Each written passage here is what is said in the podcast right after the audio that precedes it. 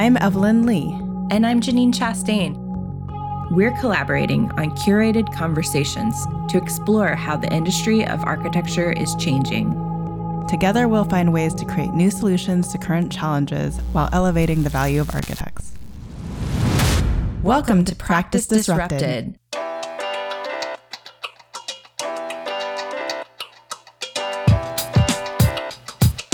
Hello, listeners. Hello, Je'Nen. Hi, Evelyn. Hi, Disruptors. This week, we've created a special episode to take you behind the scenes of the NCARB Scholars of Professional Practice. The 2023 cohort included 16 professional practice professors from architecture programs across the country who gathered at Ball State's satellite campus in Indianapolis. Participants represent a diverse number of academic settings, including a community college, an HBCU, a participant from the GSD, international perspectives, as well as a variety of professors from both public and private institutions with small and large class sizes. The purpose of the event is to provide educators with a supported venue to engage with their peers and critically examine the content within their course and their delivery of the material. This episode features 10 voices who will share the story of this event and their individual perspectives of what they gained. We'll start with an introduction to the Scholars Program featuring Jeremy Fretz, David Hinson, and Daniel Overby. We'll transition to the Scholars featuring five of the participants who share their narratives about their experience. Evelyn and I will then discuss questions that I asked the participants to think about in advance about the future of practice. We'll close with a look at the farther future with Dina Prostos, chair of NCARB's Futures Collaborative. Our first speaker is Jeremy Fretz, Assistant Vice President of Experience and Education at the National Council of Architectural Registration Boards. Jeremy will explain more about the program and introduce you to some of our speakers.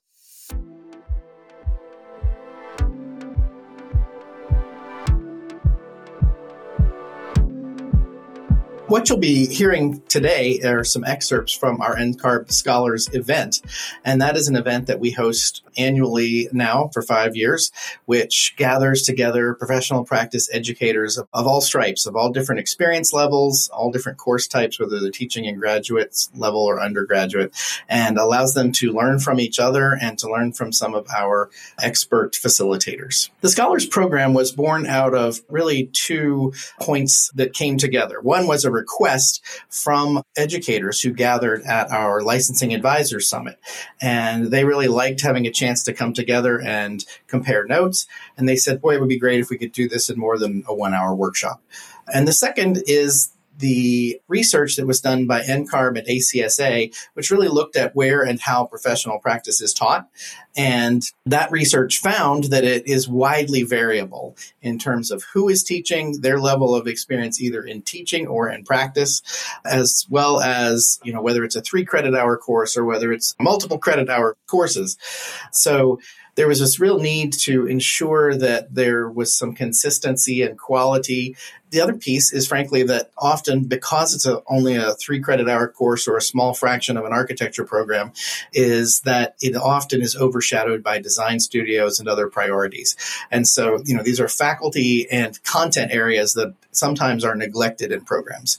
So it was very important to the council to undergird and support the education in this content area that's of particular interest to uh, to the council. So there are a couple of goals in the program. One is to connect faculty to one another, really to create that community of practice, hopefully to help them, you know, talk to each other outside of our event. Another goal is to provide a, a model experience where we try to both demonstrate and teach some learning methodologies, some teaching methodologies, because not everyone has had, you know, whether you're a practitioner or even a professional educator, you may not have been trained how to teach. And so we try and insert a bit of modeling and explanation of, you know, how to use adult education principles to teach students.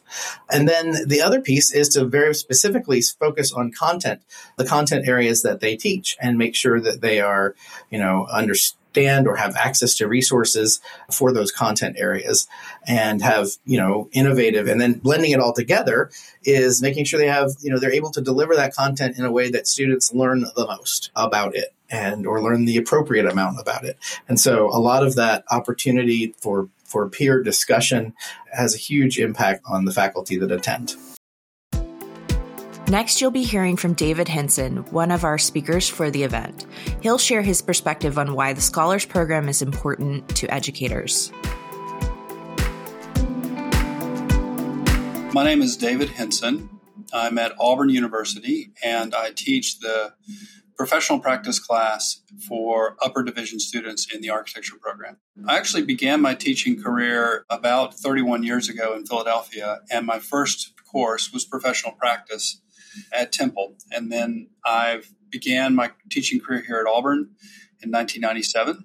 And among my teaching responsibilities was, was pro practice. And so over the last 25 years, pro practice has probably been the most consistent of my teaching assignments. I would say not every year because I'm I was an administrator for uh, some period of that time, but I'd like to say I've been teaching professional practice for you know over the last 30 years. So a lot of experience with with that course.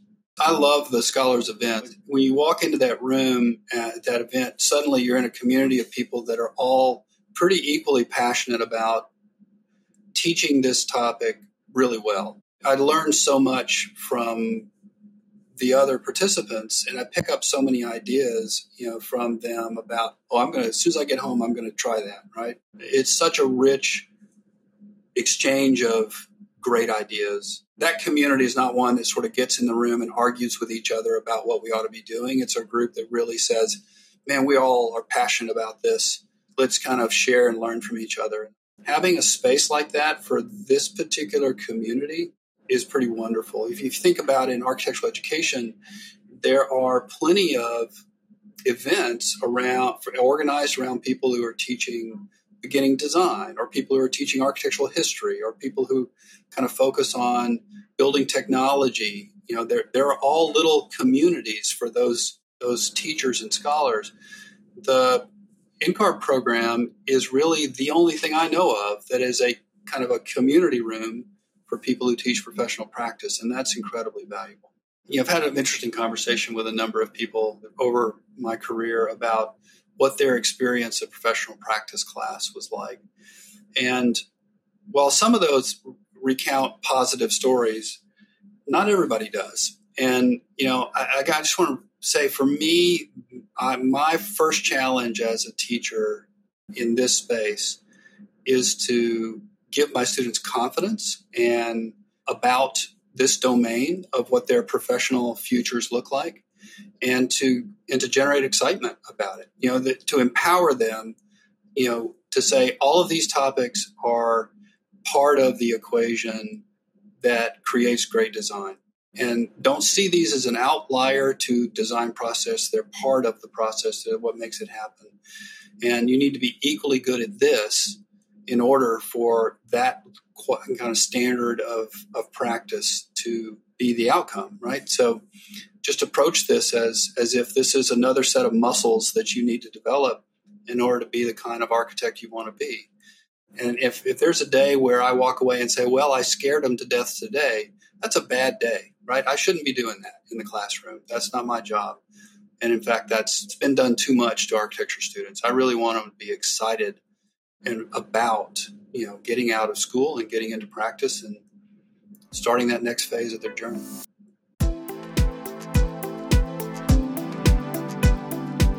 the feedback we get from the participants is great. We hear a wide variety, but it's generally along the lines of this is changing how I'm teaching right now.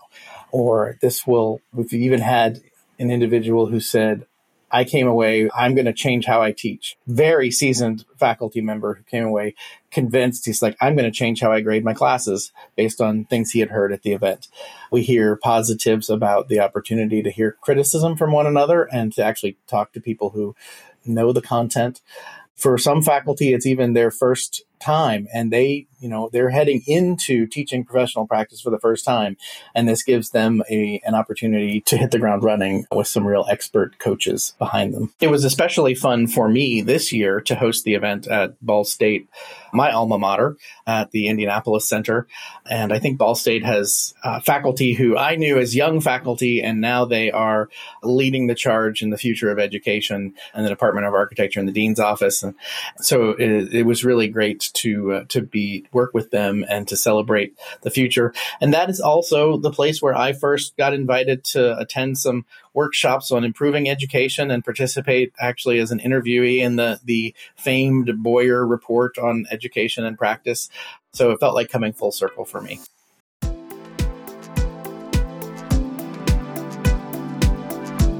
I'm Daniel Overby. I'm an assistant professor with Ball State University, and I've taught the pro practice sequence there for about half a decade, and I'm also the undergraduate internship coordinator.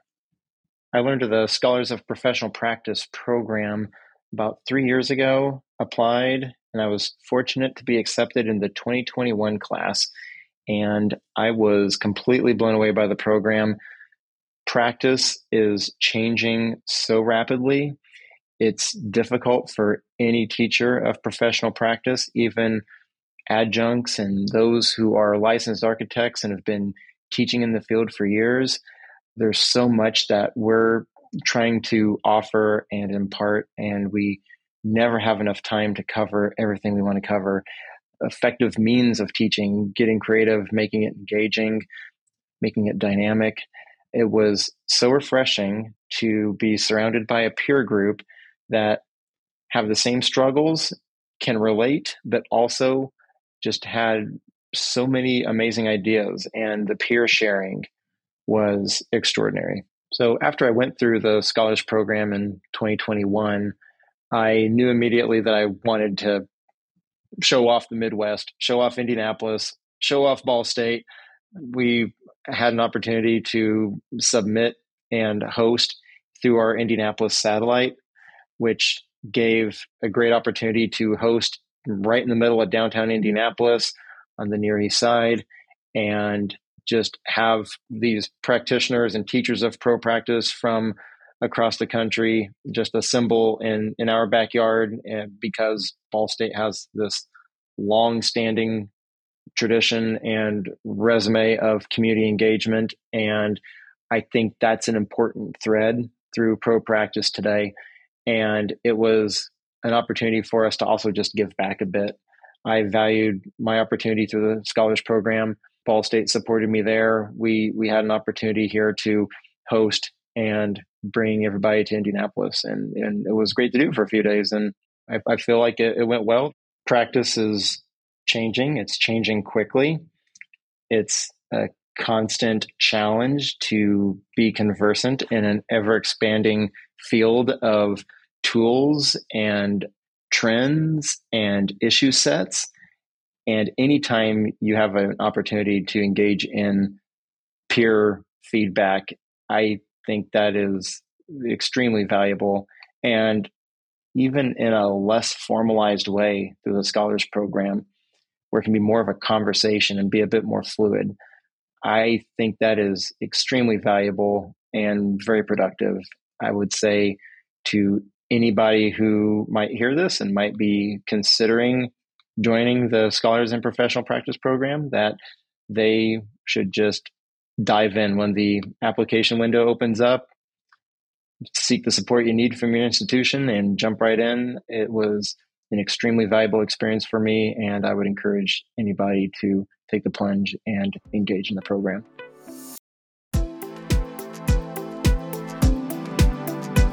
In this next segment, you'll be hearing from some of our attendees from this year as they share their experience firsthand from attending the program.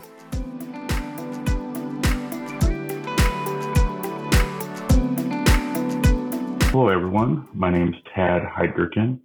I'm an architect from Detroit, Michigan, and an associate professor at the School of Architecture and Community Development at the University of Detroit Mercy. I've been teaching the professional practice course which is part of a five-year master program uh, at the University of Detroit Mercy since 2019. And I took it over from my predecessor and slowly been modifying the course over time. I've had a sabbatical this last year and I've taken the opportunity to revamp the course.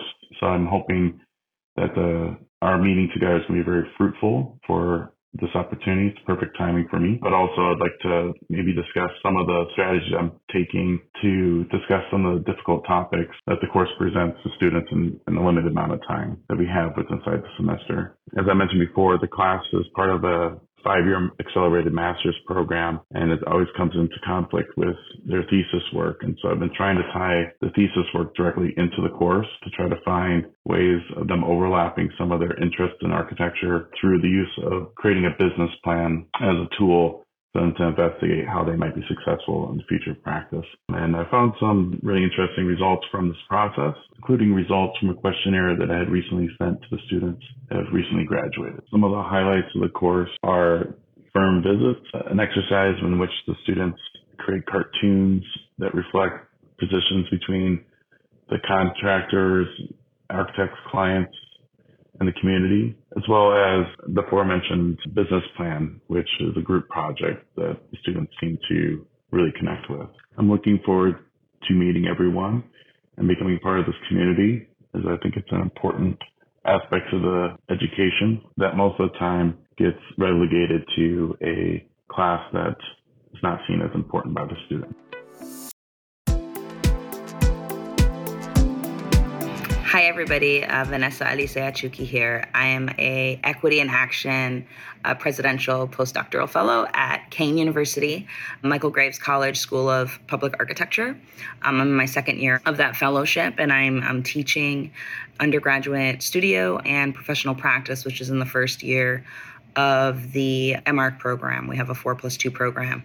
Background wise, I graduated from the City College of New York in 2005 and with a Bachelor of Architecture degree. And um, shortly thereafter, I got very involved with AIA New York and NCARB as a IDP coordinator, um, now licensing advisor. A former professor of mine and my first boss, Gary McNeil, a Black architect in Harlem, actually was the coordinator for the professional practice class at CCNY. Um, and that was my first sort of exposure to it. I was an unofficial TA from third year through fifth year and a few years after graduation while I was working with Gary and um, it was just a wonderful experience. I was excited to inherit the course for a few years at CCNY, where I taught professional practice. I was the licensing advisor, and I also taught co-op internship class for quite quite some years.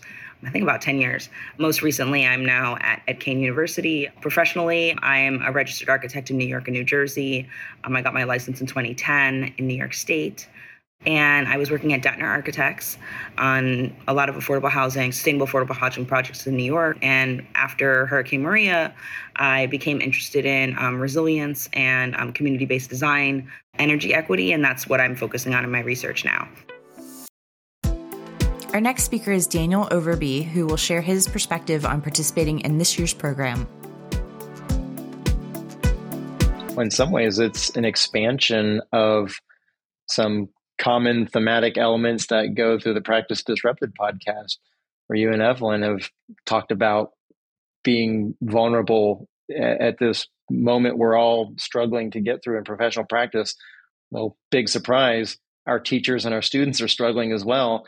And I think there's a conversation that's not being had. And when we started to open up in the scholars program, you find that we're all dealing with these issues and it's okay to be a bit more vulnerable and to acknowledge the difficulties acknowledge the failures that we've had. And i think when students see us as teachers or as architects it's really easy as we're, we're, we're doing a little bit of performance art. You know we're trying to make class engaging.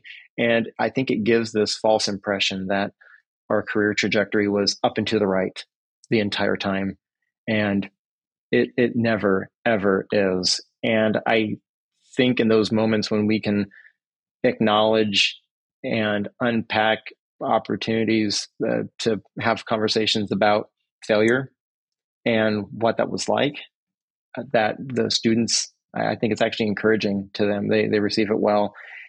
And it's also uh, some other thematic elements. We've always known for developing clientele and to build your your firm that you need to really lean into relationship and build trust.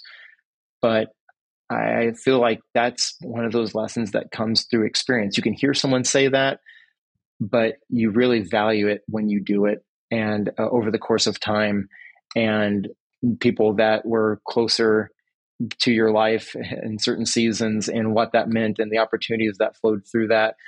And I, I think when there's a chance to talk to students about the importance of building relational capital, that's again something that maybe doesn't come up in a basic conversation about contracts or firm management, but it's so important. It's the lifeblood of everything that we do.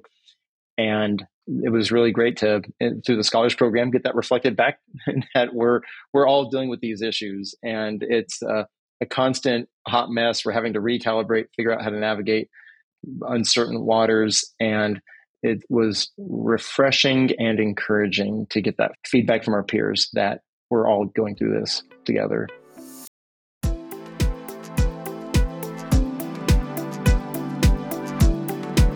I'm Kate Kofer. I'm an architect at KKT Architects in Tulsa, Oklahoma. I am adjunct teaching at the School of Architecture at Oklahoma State University. And I'm doing right now the practice management class. So, the architecture practice management, the 5193 course that they have there for graduating seniors. My class at OSU this semester, it's actually 42 students. 40 of the students are in class with me. Uh, we're doing kind of a hybrid virtual and in person due to some extraneous reasons. But two of the students are actually not enrolled in the class. They're in study abroad, I believe, in Italy. But we are doing some of the criteria with them on the side, kind of, I guess, to make sure they meet all the NAAB criteria for the graduation. So my class is very diverse. We have a lot of younger and I'd say older students mixed together from all different backgrounds here in Stillwater. And it is their final semester of class. So a lot of them are getting ready to graduate. So I think everything in the course is going to be very relevant to them. And they seem very interested as we've just kicked off the semester to talk about all these subjects and topics. So I signed up for the NCARB Scholars program because I heard really great things about it. And the head of the program, Suzanne Bilbeisi, really encouraged me as a new adjunct faculty to go to this uh, conference to learn more about the practice of architecture programs and what's happening across the country. This is the second semester that I taught this class. The previous instructor had been teaching it for 25 years. He was actually very excellent. He was my professor way back when, also, and has written several books about ethics of architecture that have actually been used for this course as some of the other the cohort of faculty at the conference mentioned. So it's kind of a large undertaking to come in and try to teach this class after having someone taught it for so long. And I'm just kind of looking at how things being in practice, I got to see how things may be more relevant, less relevant. And so it's kind of a leap of faith to readdress the program of the class. And so this conference was a great way for me to learn about what others are doing, how they're reinventing it, and kind of what they're teaching, just to make sure that we have the most relevant and interesting material that's going to be helpful for all the students at Oklahoma State. Well, I kind of have a love hate relationship with the teaching in the class. I'm sure you've heard this before, but I was really intimidated to put together one of, I said, bring one of your class PowerPoints to teach to the other people attending, the conference attendees. And I'm thinking this is all these faculty who are teaching, you know, like at Harvard and all these other amazing institutions have been teaching it for years. Most of them are full time faculty. And here I am, adjunct, putting together this course and making a PowerPoint and trying to make sure it's, I guess, as compelling as what they would be bringing. So it was really anxiety filled for me to put that together. And in fact, I way overthought like every image that I pulled into the PowerPoint and putting the slides together. But I did find from that effort, uh, just kind of going through that part, having that lesson prepared, and then hearing all the feedback. And then also watching everyone else speak to their kind of areas of expertise. And in our session, we had a few people that talked just about their syllabus and things they were doing to reinvent the program altogether. It was just, it was the most interesting, I think, for me to then directly take those little nuggets of or tools that I've learned and to bring those back directly into the classroom. And in fact, um, I've already kind of applied those. The other thing I found really interesting was actually the homework. So we had this homework that was put together for us, and I had no idea signing up for the conference that I would have to do any homework. And of course, the easy parts were like, hey, write your bio and bring your, you know, headshot. And those are things in practice that we have ready to go. It was, you know, easy to put that together. But then we are getting assignments of like, watch this, pick from these three, you know, webinars or watch two of these, you know, podcast, listen to two of these podcasts and then give your feedbacks or feelings or what's missing or how would you teach this? And it really made me start thinking about how we could, you know, reinvent how we're doing assignments, first of all, but then also how we can get more material and have access to more different viewpoints and dialogue in what we're teaching too. So I thought that was really relevant as well. Well, I mean, we've already implemented some of the things. So one of them was the assignment about reading for learning. I think I don't know exactly what it was called, but just like, why are you here? Like kind of why are people in architecture school and what are they getting out of school and do grades really matter? And so I actually kind of recast that as an assignment that we had as an assignment to my students. And I graded those this morning and they had really I'd say really intuitive feedback, kind of a little bit what you expect, I think, from architecture school, but a lot of them are already focused on the critical thinking and the ability to be problem solvers and learning beyond just the grading. I think that's inherent in architecture school, but just kind of having them write it down and say it and kind of make a statement like that, I think is kind of really impactful. And I think that's also what I got a lot about this conference for myself was not just, oh, here's, you know, podcasts that you've listened to, or here's books that you might have read or you could read or you could influence material. It's like actually making us go through some of those lessons and do some of that work ourselves. And so we're not just, oh, yes, we know how to do this, or oh, yes, we know how to talk about this, but making us actually talk about that and actually do that has been, I mean, really helpful. So I have changed the assignments to some of these more giving opportunity for people to make a choice. I think that was a really valuable tool to say, hey, if you want to read about any subject, that here might be two or three places to get that content, but let the students choose where they get the content and what type of content they're most interested in reading. So then maybe it's more valuable to them what they get out of it and more valuable to them the impact of what it is they're learning about. I was mostly excited to see that I'm not totally off base in kind of how I reinvented and put the program together. I mean, I've been practicing for 20 years. And I have a role now that's in project management as well as in marketing, business development, and leadership. And so I was bringing some of these things to the forefront of the class already, but then to find out that we had, you know, lessons at the conference on these subjects or the dialogue about how to include some of these softer skills or leadership skills or critical thinking. It just made me feel, I guess, more confident in what I'm bringing to the course and what the students will be learning. So it gave me a little boost of confidence, which I really appreciated as well. Again, I don't have my whole, you know, semester to dedicate to prep for this class for like next semester. It's kind of here and there, hit or miss because I am doing an adjunct. So I always feel like I'm a little bit behind in the preparation. So I, that boost of confidence is really helpful going into this semester.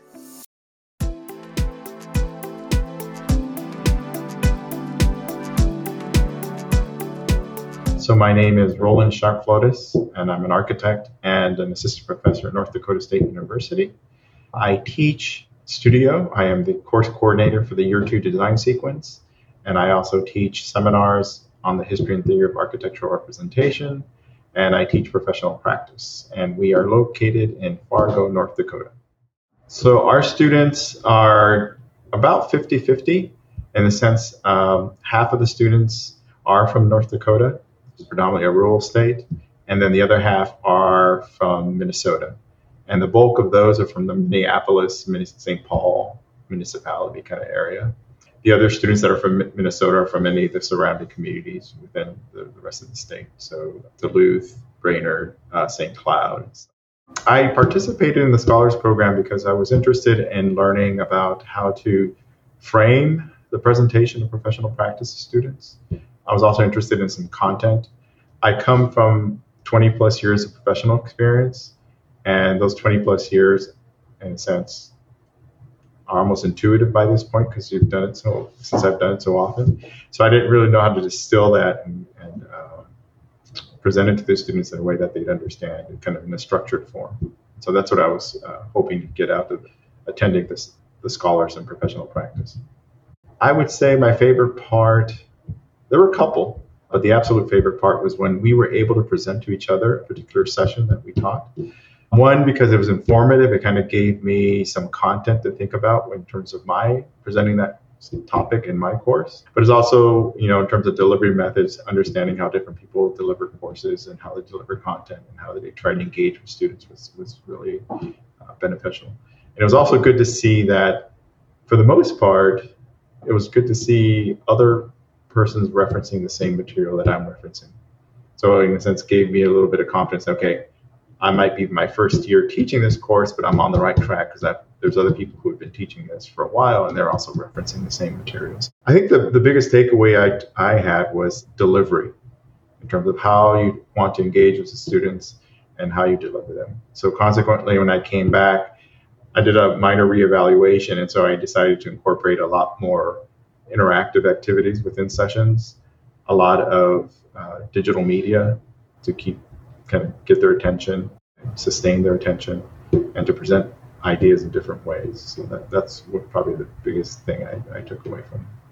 I think that going forward, the class will continually evolve, not just based on content, but also just in terms of delivery. So, kind of looking and getting myself familiar with different ways of in, integrating more interactive means of delivering the content. For example, based on my experience at the Scholars Program, I incorporated already a mural exercise, an in-class mural exercise, a mural board exercise into into the session. And that's something that I would have done. It's also I'm not I'm not too familiar with mural, so I think as I go forward, I'm going to get more familiar with it. And I might think of other ways of incorporating that. The idea of incorporating videos, I think, is something that I want to keep addressing. And so hopefully as time progresses, I get more familiar with the technology that I'd be able to edit the videos to have specific, to show specific things that I, I want to show as opposed to kind of pausing and jumping around. So it's a matter of just, I guess, technical comfort in terms of engaging with interactive media to, to in the course. You know, I went in somewhat with a little bit of trepidation because, again, it was my first, this is my first year teaching professional practice. Going in, and a lot of the participants had some experience teaching professional practice. But going there and meeting the different people who were participating in the program was good in terms of easing that anxiety. We had a very good group of people that got along together, so we were able to talk. And it was critical, but it wasn't cynical. So you didn't feel like if somebody gave you criticism that they were kind of trying to be cynical about it, but they were just trying to help you engage more with the students. So that was that was beneficial. I don't know all the other iterations of the program had that kind of camaraderie and collaboration. I tend to think they didn't, but I think we had a pretty good group, and that was this.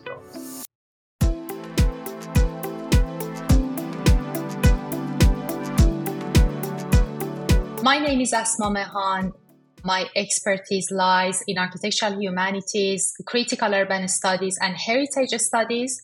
Presently, I serve as an assistant professor at Texas State University's Huckabee College of Architecture in Lubbock, Texas, a Hispanic serving institution. Over the years, I teach a diverse group of students at Texas Tech, comprising architects, urban planners, interior designers, and historians. Many of our students hail from border cities in Texas and Mexico, such as Juarez and El Paso, and a significant number have Spanish as their mother tongue. And also, these students are driven by desire to deeply understand architecture and its profound influence on our urban spaces, but also the local context that they are living. So I would like to add that these students, they are not just learning about structures and technicalities. They are preparing to reshape the future of architecture in this region, uh, in the West Texas and beyond.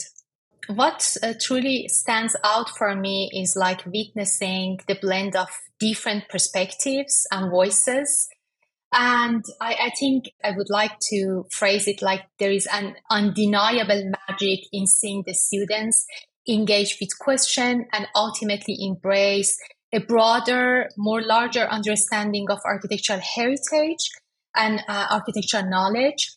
And especially from my point of view, when they interact with materials I've sourced from different languages, regions of the world, and cultures, uh, such as English, Spanish, Dutch, Portuguese, Persian, or Italian, the languages that I, I, I worked with or the countries that I used to live, I think their enthusiasm is noticeable. I, think that's the most interesting part of the teaching part of this program. At the NCARB 2023 Scholars Program in Professional Practice event, I was truly and deeply inspired by the power of collaboration, dialogue, and interdisciplinary thinking with other colleagues coming from different universities and institutions. I think these interaction, intellectual interactions emphasize that uniting diverse expertise can significantly transform architectural education, architectural research, and uh, architectural practice, showcasing the future of teaching and practicing architecture. But I do believe that it's the voice of the younger generation and the needs of the younger generation, and also their resilience and innovation, technological and methodological innovation that will drive this change. So I, I really enjoyed being part of this scholars program. The knowledge and understanding I derive from this event, I think it's going to enrich my teaching methodology this year so, what I, I learned and uh, what was emphasized was the significance of a multifaceted, globally conscious approach in architectural pedagogy.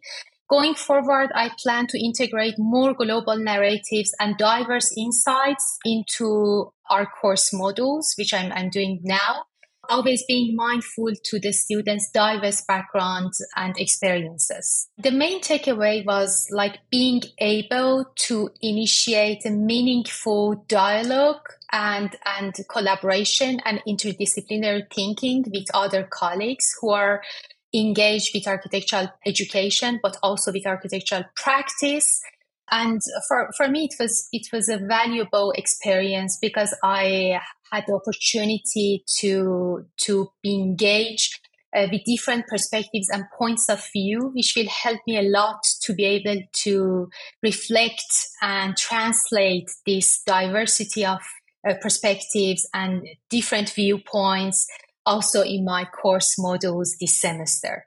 I would like to emphasize the, the importance of educating globally conscious architects and globally conscious approach in architectural education.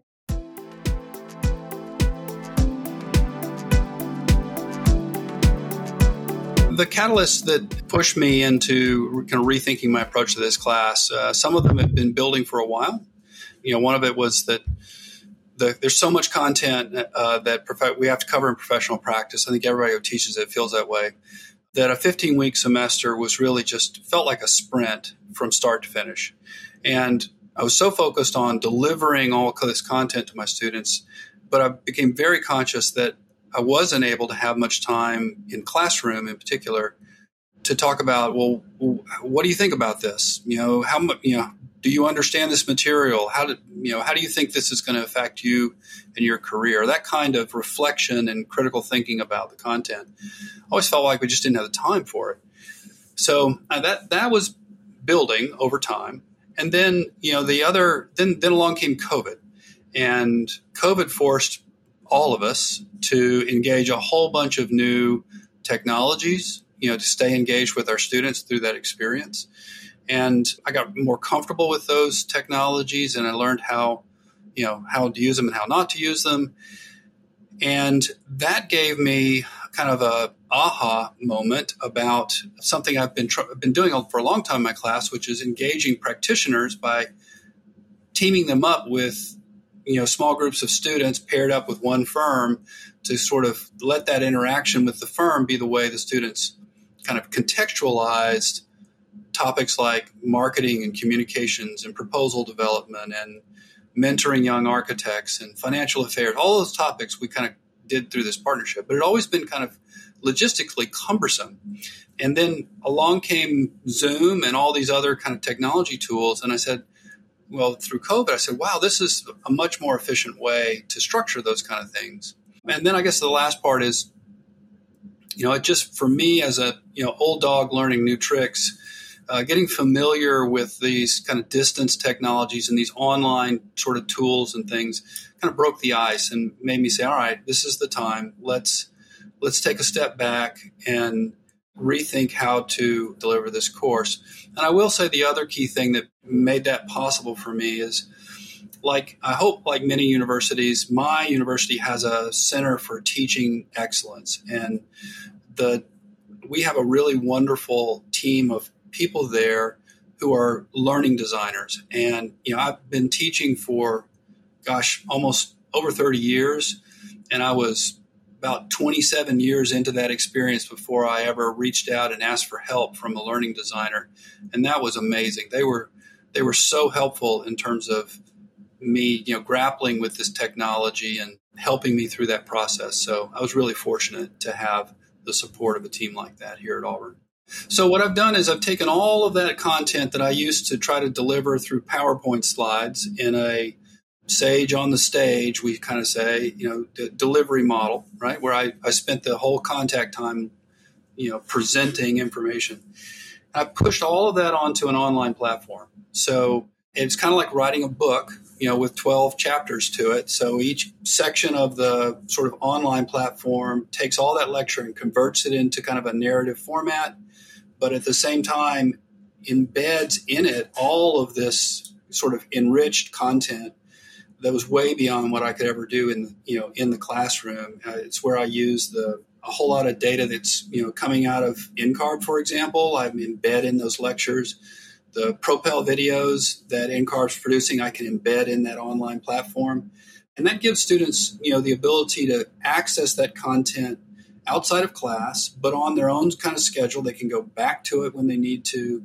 You know, it's just it's there. It's this really rich kind of base of support. And then that allows me to use class time instead of just as the content delivery kind of tool, use class time for more discussion and reflection. Sometimes I still lecture because the content's pretty dense, you know, and they and the students say we really kind of need you to go through this for us. But now we can do a whole lot more active learning exercises where the students are, you know, we're, we're sort of tackle a question and the students will kind of break out in small groups and discuss it and we'll come back and share each other resources with each other another way we use the classroom so that now that we're what we're doing using zoom with this practitioner kind of partnership project the students interview the practitioners through zoom on topics that are aligned with the course calendar right so when i talk about you know strategies for organizing and designing a firm then the next week they'll talk to their firms about that topic. And then the following week, we'll use class time to talk about their interview experience. What did you learn? What did you hear? You know, some students will be paired up with a 12 person firm, and some students will be paired up with a 1200 person firm, right? And so they get to hear each other talk about how their partner firm responded to that question versus, you know, the big firm, the small firm, the the firm that focuses on you know K through 12 education versus the firm that focuses on you know commercial office buildings. So this ability to use the classroom time is much more about active learning, share and compare, all of that kind of stuff. That's just completely transformed the class. So those are the opportunities that this sort of flipping sometimes that people call this flipping the classroom right we we kind of change the way we use class time it's really a whole new paradigm for me. I, I love teaching it this way. During the event, I had three programs I facilitated. The first was communication, authenticity, engagement, and connection. The next was a discussion on equity, diversity, and inclusion. And the third was discussion about the future of practice. Evelyn, since I know that the future of practice is a topic near and dear to your heart, I thought that we could discuss this piece of the curriculum and I can share a couple of the questions that I asked our participants to think about. And maybe we can just brainstorm and talk about this topic as a whole. Sure, let's do it. So, the first question I asked participants was what are the challenges of the future of practice for which you see the need to prepare students? And some of the answers that I got included critical thinking skills, interdisciplinary collaboration, new technologies, the architect's value, and fostering generational transitions in culture and workplace. Interesting. All interesting. I think I, I tend to lean more heavily into critical thinking and soft skills and all the things that you and I typically tend to talk about relative to to leadership and and management. I think the one thing that we can teach our students coming out of school is that we're all taught that if you talk to a lot of architects, one of their the joy of it is that it's an educational process. It's like a lifelong learning, right? Technology is developing, how you deliver projects is developing, meeting new clients is an education in and of itself. But whenever we talk about that architects lack business acumen, everyone always refers back to that one hour of professional practice, that class that we had. And I think we have to stop blaming the education system for only giving us one hour and remember that our career and our career as architects is learning. And we need to make sure that we are getting, we instill this idea of ongoing learning and development and that it covers all facets of architectural practice beyond just the project. So I think you and I have, you know, went on and got our MBAs, but we are still very much students of, of business and I think the important part is just making sure that every graduate knows that no matter what type of work that you do as an architect coming out of school, you are going to be a part of a business, whether it's starting your own company or being a part of an architecture firm or even working in a tech firm. And understanding the very basics of a business at whatever level and making sure that you understand what the business is trying to do and how your role in that pushes the business forward, I think is something that we can all make sure that we're constantly doing on a regular basis. Yeah, and I was really pleasantly surprised that one of the respondents did mention that alternative business models was something that they saw as an important element of the future of practice. Another question I asked our participants what factors are driving industry change and transformation. So, this idea of kind of like external factors and internal factors within our industry. Some of the responses included a broad spectrum of building services. Everything in practice is a collaboration, bridging the generational transition that will occur in the next 10 to 15 years, generational change in architecture personnel resulting in lack of experienced architects, and the last one that I caught was the emergence of new documentation and fabrication technologies and changing lifestyle expectations. I can think of many more, and I'm sure you can too. So, the thing that I really see missing from that list is the fact that there are going to be greater challenges and then also greater opportunities coming from for architecture practice, both inside and outside. So, a lot of VC spending is already happening in construction tech and fintech around how you democratize uh, capital investments or the ability for individuals to contribute to big capital projects. So I think there's a lot going outside of architecture that we need to be aware of that could influence and change our practice as well as how we want to practice going forward. So with as much going on with outside coming in, I would say there's an opportunity for us to be on the inside looking out and seeing where we can be a part of bigger conversations. Everything you listed for me again was like a big focus on a little bit of focus on changing the the business case or like the the business you know delivery but it's still very much project focus. I think we need to be aware of business threats and opportunities that we're going to be facing going forward. One of the interesting things that emerged from the discussion with participants was this idea of what is the future of practice, that there have been past iterations of this discussion, books published, articles published, and it was interesting hearing that there's so many different interpretations of what the future of practice is.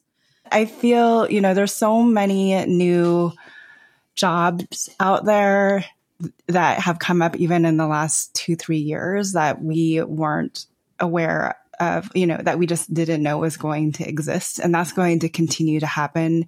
And how we use technology and how technology plays into everything we're going, doing is going to continue to evolve. So I would just say that the definition of architectural practice is going to be a part of that continuous involvement and we can either go with it and benefit from it or we can we can fight it and that always seems to be a losing game. A few more questions I asked our participants include what might the practice of architecture look like in 25 years and how could the business model of architecture evolve to meet these needs? So I think it's you know leaning into the fact that we don't know that there's new job markets and new opportunities coming in and especially with the growth and acceleration at AI not only at the project level but let's be honest even at the business operations level it's really hard for me to say you know what is architecture practice going to look like in 25 years and what is going to be our specific roles in projects in in 25 years. I i think what we need to do from a business model standpoint, though, is look and see how we can be more agile and adaptable and just embrace change and everything that comes along with it rather than continue to struggle with all the change that is happening to us. I wrote an interesting post on LinkedIn about how we have this victim mentality and inherently, and I think it's you know, if we spend all of the our energy kind of complaining about everything that's happening to us, then we're going to miss out on some of the opportunities on the horizon because we're just going to be focusing on the wrong things. It was interesting. I'll read you a couple quick quotes from participants and their responses, but one person responded, "The more people involved, the larger fee." So, how do we provide opportunities for growth for large collaborations without requiring larger fees to accommodate that within the office? Another person said, the cost of construction is too high and what we're paying our architectural workers is too low, schedules are too short, and crafts and trades are not skilled enough. This tied into a conversation that we had around the unionization in the industry as well as the interest in cultural shift to create business models that allow for better work life balance. In sharing these conversations about what the future of practice might be with scholars, we wanted to close with a final segment featuring a parallel group within the NCARB community who is thinking about the distant future. Our next speaker is Jeremy Fretz, who will set up our closing speaker. You'll now get to hear from Dina Prastos, who serves as chair of NCARB's Futures Collaborative. That is actually a group that has been in place for several years now, and its charge is to really look at the far future. We have other groups looking at the near future. The Futures Collaborative, their purpose is to look 20 to 30 years out at changes in the profession and changes in the culture and really try and see what the possible futures might be.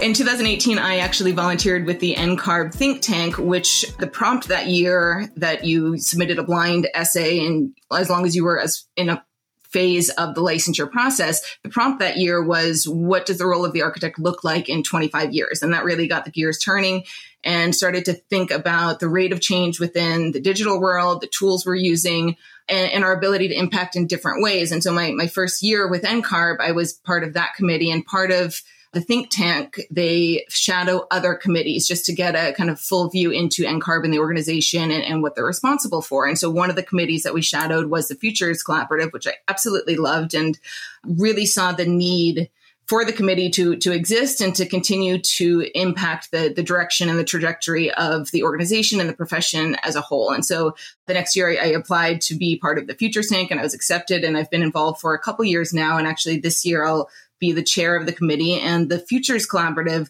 looks at what is the role of licensure in the future? What is the role of the architect in the future? And there are kind of peripheral roads that we go down in terms of what does the career of the architect look like in the future? What does the built environment look like in the future? There's a lot of kind of discussion and debate around where we think we're going, what some of the dangers are, what some of the red flags are, what some of the warnings are, just so that we can start to get ahead and think of any obstacles that may be present or mitigate any risk or, or, change course as needed. And so it's usually 10, 12 members from around the country, not all necessarily licensed architects. We've had other public members as well, which is super helpful not to only be kind of looking at the problem or the the issues through the lens of an architect, but looking through whether it's the board members of the the state licensing boards or legal members that have been involved with architects in the past. And so that's just kind of overview of, of how the committee works. We meet on a bi-monthly basis and in person a couple years as well. I've had many surprises along the way. One year, we, the, the entire year for the committee, every meeting, we were interviewing kind of figures on the edge of architecture, where the, whether or not they were architects, but some relation to the field of architecture, the practice of architecture, just to kind of get the set a landscape of, all right, not every architect does the same thing. Many of us practice in, in many different ways. And so let's kind of make the, you know, plot out the bounds of what is architecture, what's on the edge of architecture, and who are these people practicing on the edge of architecture, and how how can we learn more from from that edge and peripheral moment to center and ground ourselves in the future. At the Scholars event, participants discussed the potential for the business model of architecture to evolve. From your perspective, how do you think the business model is broken and what needs to change? Oh, I love this. So many ways. Where do I start? So, I mean, we could certainly talk about insurance and liability. And the fact is that architects hold 95% of the liability for 5% of the fee. And that's completely twisted and backwards when you look at the contractors who generally are developers who have 90% of the fee and 5% of the risk. We can talk about the hourly model that's, you know, measuring productivity and time just isn't fair. It isn't just. If you're competent, proficient, and efficient, you should not make less as a result of that certainly we can look at the career trajectory of an architect. Oftentimes, to become a licensed architect, you're enrolling in either a five year program or getting additional education as a master's, as opposed to other degrees where you come out of school and you enter the profession right away and you're making, whether it's, you know, upper end or, or over six figures. The career trajectory of an architect, it's, you know, the cost of that extra year in school, not only in terms of the, the direct cost of the debt, but not entering the workforce and not making an income for that extra year is not desirable. I, I can't imagine that you know young aspiring professionals see that i mean of course you want an underlying and other reasons to become an architect, but you also want to make a living and be comfortable. And there's a financial component of any career that you choose. And so that to me is something that was actually a hindrance. And I, I diversified my own background going into engineering just to hedge my bets and have some diversification that if architecture wasn't, if the economy was down and architecture wasn't flourishing that I had a you know a backup. We could also talk about and probably most relevant to my practice today is the standard of care that is backwards looking by definition. If you're taken to court and they the judge will ask you know if you have 10 architects if nine of them did this other thing and you did something different well it doesn't matter if you're progressive and pushing boundaries and trying to in my case look at you know future climate projections. If nine other architects would have done what's in the code and you're surpassing the code you're penalized. And so it's very hard to be progressive within the profession with the standard of care and the liability and the legal aspects that are kind of holding you back. I, I would say as a profession that prides prides itself on being creatives we have not been creative with our business model. We have very much become complacent with what was done before, which never entirely worked, but especially in this day and age, just with the cost of living and inflation and all of the things that have kind of come to a head in the last 10 to 15 years in terms of the economy, it's very hard to become an architect and have a successful career as an employee at a firm and also very hard to become you know a principal of a firm and work build up that bank and so it's just the model itself is is not desirable objectively. And so the prompt then to me is or the underlying issue is that we're not good as a profession at communicating what our value contribution is. And so that becomes the argument for how can we better communicate with clients what the value proposition truly is and not just default to the hourly model or a lump sum that worked before, even though the costs and the, the, the economy has changed since it was done last. Returning to your work on the Futures Collaborative, how is your team discussing the future of practice and the future of architecture? Sure. So I, I, alluded to a little bit before. One of the things that we've done is, you know, a series of interviews around the profession and not necessarily the core profession, but probably that five or 10% that's on the periphery that's practicing in more abstract ways but still very relevant to the built environment. And we ground ourselves a lot in thinking about licensure protecting the health, safety, and welfare of the public in the built environment. And so, one of the things we, we've talked a lot about is how health and safety, with the advances in, in the digital world and digitization and AI, particularly, there's a lot that opens up in terms of opportunities to harness and leverage technology to help us in terms of those, those, health and safety components. So if you're designing something, you can, you know, throw in some some parameters and do some parametric modeling. It'll spit out, you know, the greatest, you know, productivity in, in, in these terms. And so you can start to utilize some of the the advances in technology to the betterment of practicing architecture. The the more abstract piece though is welfare and how do you quantify mel- welfare and how do you harness and optimize digital tools to to you know it's it's very intangible. It's very hard to put your finger on what defines welfare and that's really because there's a human component to it. But one of the things that we do is really deep dive into the definition of welfare and how architects that that's one of the things that really differentiates us from other professions is that's what we're tied to. We're licensed to, protect the health safety and welfare of the public not just health and safety and, and, in the built environment. So another departure point that we'll look at is well what defines the built environment? And if you take the approach that i do which is it's anything that's not natural and so that includes a lot of abstract things, even, you know, within technology, within um, the, the, digital world, within the digital interface that we have with technology. Uh, and there are, you know, social media, there's so many ways, regulation, there's so many different things that are built, they're construct by mankind that if you start to think about how important it is that someone be looking during that design through the lens of welfare and reshaping, crafting, and tooling, those outcomes begin to change. Could it be the architect's purview to look at regulation and, and how regulation is crafted? And, and absolutely, would it help us? Could it could it help mankind? At the end of the day, we're, we're doing something that's protecting the welfare of the public in whatever the built environment is. Hi, Disruptors! If you like the content from today's show, you can find all of our past episodes over on practiceofarchitecture.com slash podcast. Be a part of the conversation by joining us, our speakers, and others in the community at practiceofarchitecture.com slash community. Our social media handle is Practice of. That's Practice of A-R-C-H. We'd love to hear from you, so feel free to drop us a DM and say hello.